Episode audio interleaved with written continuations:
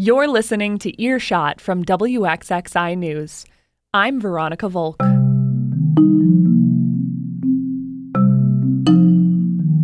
This week, Garth Fagan is a household name in Rochester, but we peek behind the curtain and hear a story about his influence through the perspective of two of his dancers. That is mine. That is what I share with Garth. I share that with my son WD, and I share that with Barack Obama. That's coming up on Earshot.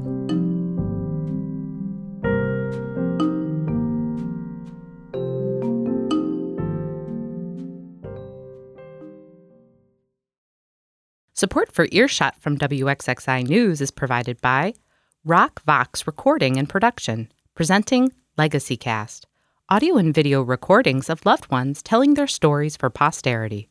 Produced in a full service studio located in Bushnell's Basin. More at rocvox.com. Garth Fagan is one of the most famous names in Rochester. You probably know a little bit of his history.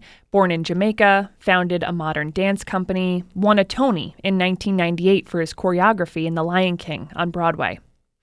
Well, my colleagues at WXXI TV have been working on a documentary about Garth for the last couple years and it shows a side of his story that few rarely get a chance to see.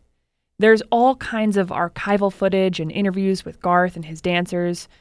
And what I love about it is that they're able to show, even to non dancers like me, just how groundbreaking this style of movement was at the time and how much it influenced the culture. The film is called Prelude, by the way, named after Garth's most well known dance. And when I watched it, I was struck by the way Garth's story was told by the people around him, the way they talked about him, especially his dancers. Katie Eppner is a producer with WXXI TV, and she's been working on the documentary. So I asked her to tell one story about the legacy of Garth Fagan dance through the lens of two of his dancers. Here's that story.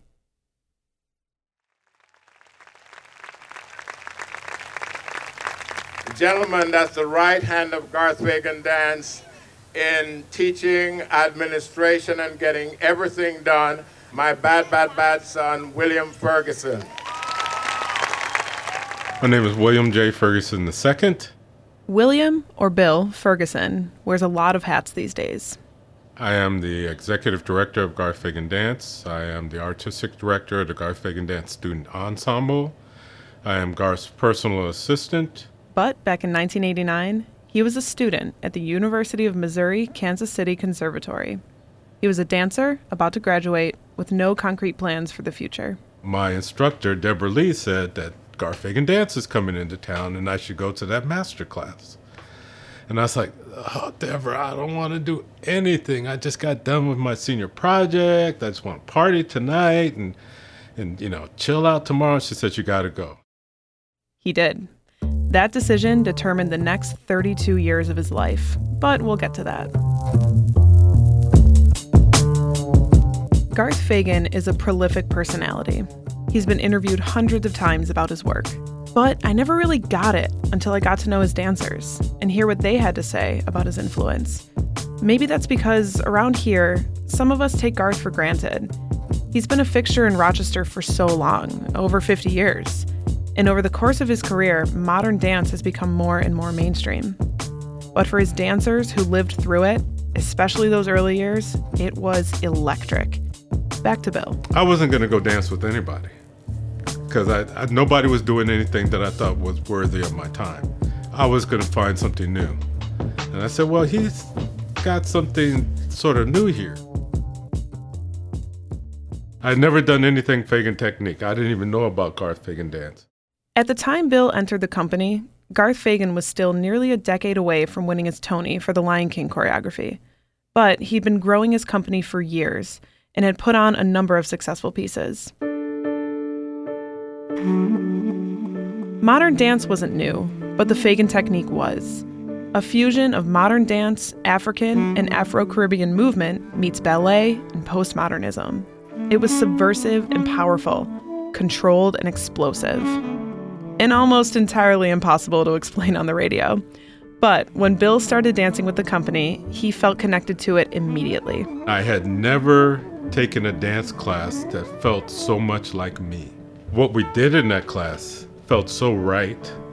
It, it was like putting on an old shirt or old shoes or gloves that you've been wearing for years. It just felt like me. In those early years with the company, Bill says he was excited, maybe a little full of himself. One of the things that I found that I could do pretty readily was follow without letting people know that I was following. Because for the first, I guess the first three and a half years of the company, nobody knew that I didn't know the counts to everything. I was quick. I was quick. Over time, he learned, he flourished, and he rose to the intellectual demands that the Garth Fagan technique requires, becoming a lifer like so many legends before him. But this story isn't just about Bill. It was through my association with Garth Fagan Dance that I met Nikki, my wife, the love of my life, the mother of my two children. I'm the man I am today because of her. I want to hear from you, Nikki. Okay, all right. Thank you for the setup. This, of course, is Nicolette Ferguson. His aforementioned wife, who graduated summa cum laude and was a student of mine at Brockport from the sunny island of Jamaica. Yay! Nicolette DePass Ferguson. okay, here we go. Um, so where do I start, right?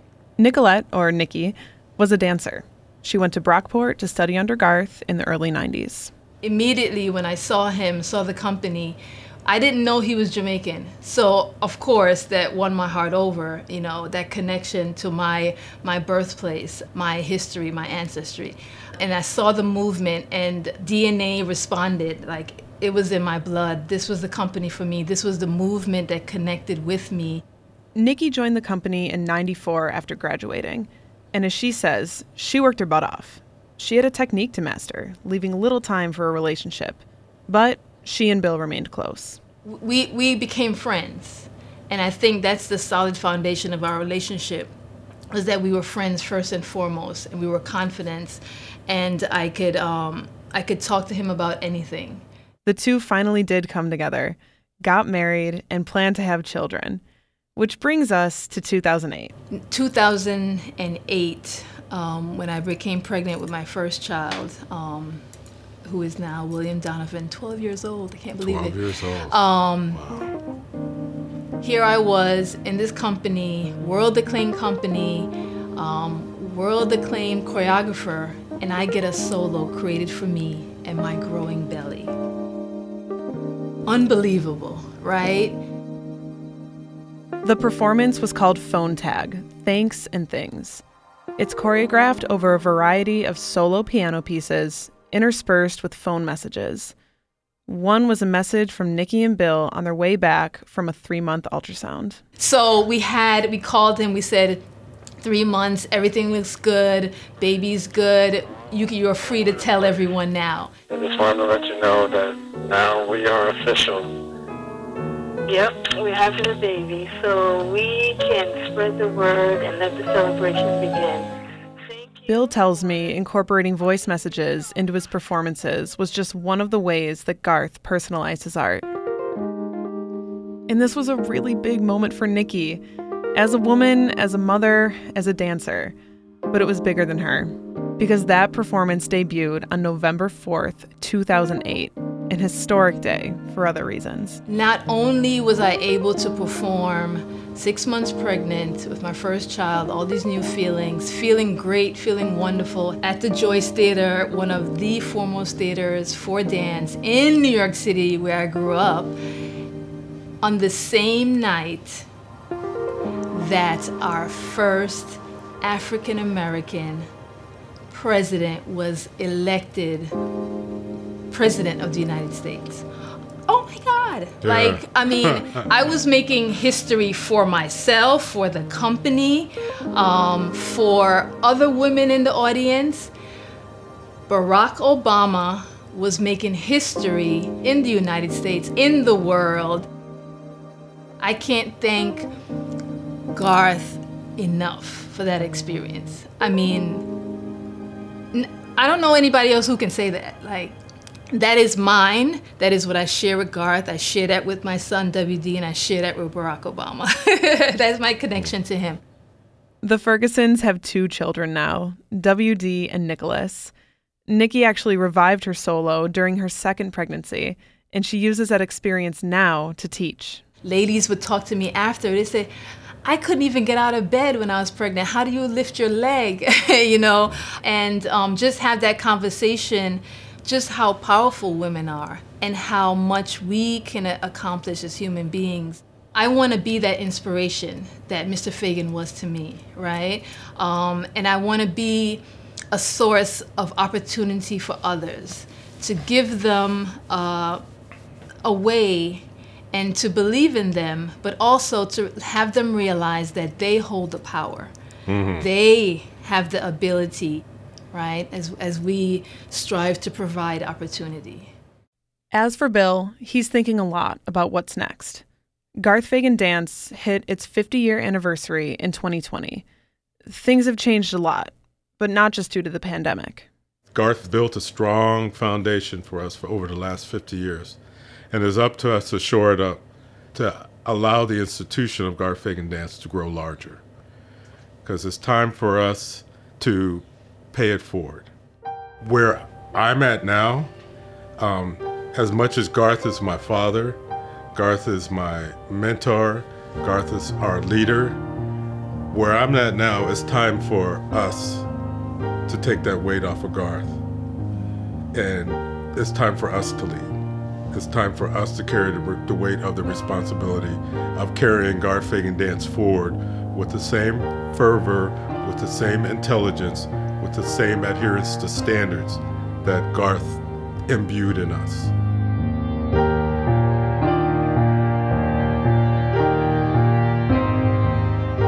Garth Fagan often talks about how, in the beginning, he started with nothing but a vision I don't know if his vision included all of this, but this is the legacy of Garth Fagan a marriage, an unforgettable stage performance, children, career trajectories. And that's just for this family. So many of his dancers have their own moment or moments that made them, that changed them fundamentally, and devoted them to this technique, this company, and this man, enough to carry out the next phase, whatever that may be.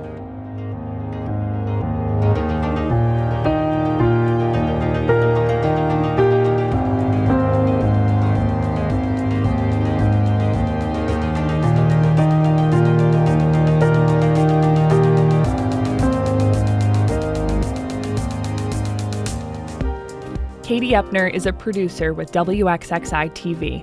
She's a producer, an editor, and sound designer of the film Prelude The Legacy of Garth Fagan Dance. This was just one of many stories that came out of the film. It's truly amazing to watch, and you can see it for yourself. It's going to be at The Little on Thursday, September 8th. More info on that at thelittle.org. And it'll be broadcast on WXXI TV September 16th.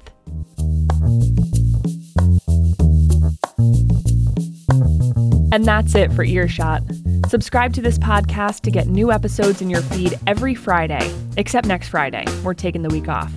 But in the meantime, you can find even more local news on our website, wxxinews.org. Music this week from Blue Dot Sessions and Poddington Bear. I'm Veronica Volk. Thanks for listening.